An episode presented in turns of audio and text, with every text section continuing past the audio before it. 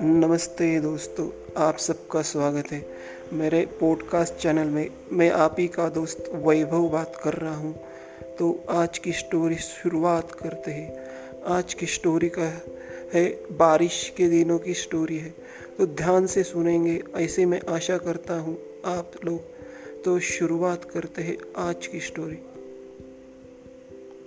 आज की स्टोरी बारिश के दिनों की है, मैंने जैसे आपको बताया। इन उस बारिश के दिनों में एक गाँव में बहुत सारी बारिश हो गई थी। बारिश के वजह से सारे लोग, कुछ लोग घर में अटके पड़े थे, कुछ झाड़ के नीचे अटके पड़े थे। कई लोग झाड़ के नीचे अटके पड़े थे। एक ऐसे ही झाड़ के नीचे लोग अटके पड़े थे। उसमें एक बच्ची भी अटकी पड़ी थी। तो उस बारिश के दौरान वो झाड़ भी हिलने लगा था।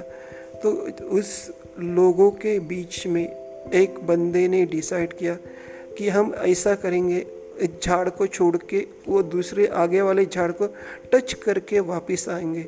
जो भी उस झाड़ को टच करके वापस आएगा, वो उधर ही रुकेगा। तो ऐसा डिसाइड हो चुका। तो बाद में सभी लोग वो झाड़ को टच करके वापस आने लगे। लेकिन एक बच्ची झाड़ को टच करने नहीं जा रही थी, क्योंकि वो घबरा गई थी, क्योंकि अगर वो झाड़ को टच करने जाती तो उसे मौका नहीं मिलता कि वापस वो झाड़ के नीचे रुक जाने का। इसलिए वो डर रही थी। फिर भी सभी लोग उसको बोल रहे थे, तुम्हें जाना ही होगा। फिर भी लोगों के खातिर वो लड़की उस झाड़ के तरफ़ जाने लगी और खुद को झाड़ को टच करने वापस आने लगी। तो ऐसा हुआ कि वो जिस, जैसे ही वो जाने लगी झाड़ को टच करने लगे, उसी वक्त जहाँ पे लोग खड़े थे बारिश के नीचे, तभी वो बिजली कड़की और बिजली उस झाड़ के ऊपर गिर गई। और वो लड़की भगवान से बोली, धन्यवाद, आपने मुझे बचाया। आपने के वजह से मैं बच गई। तो हमें इस स्टोरी से ये निकालना है कि भगवान जो भी करता है, अच्छे के लिए करता है।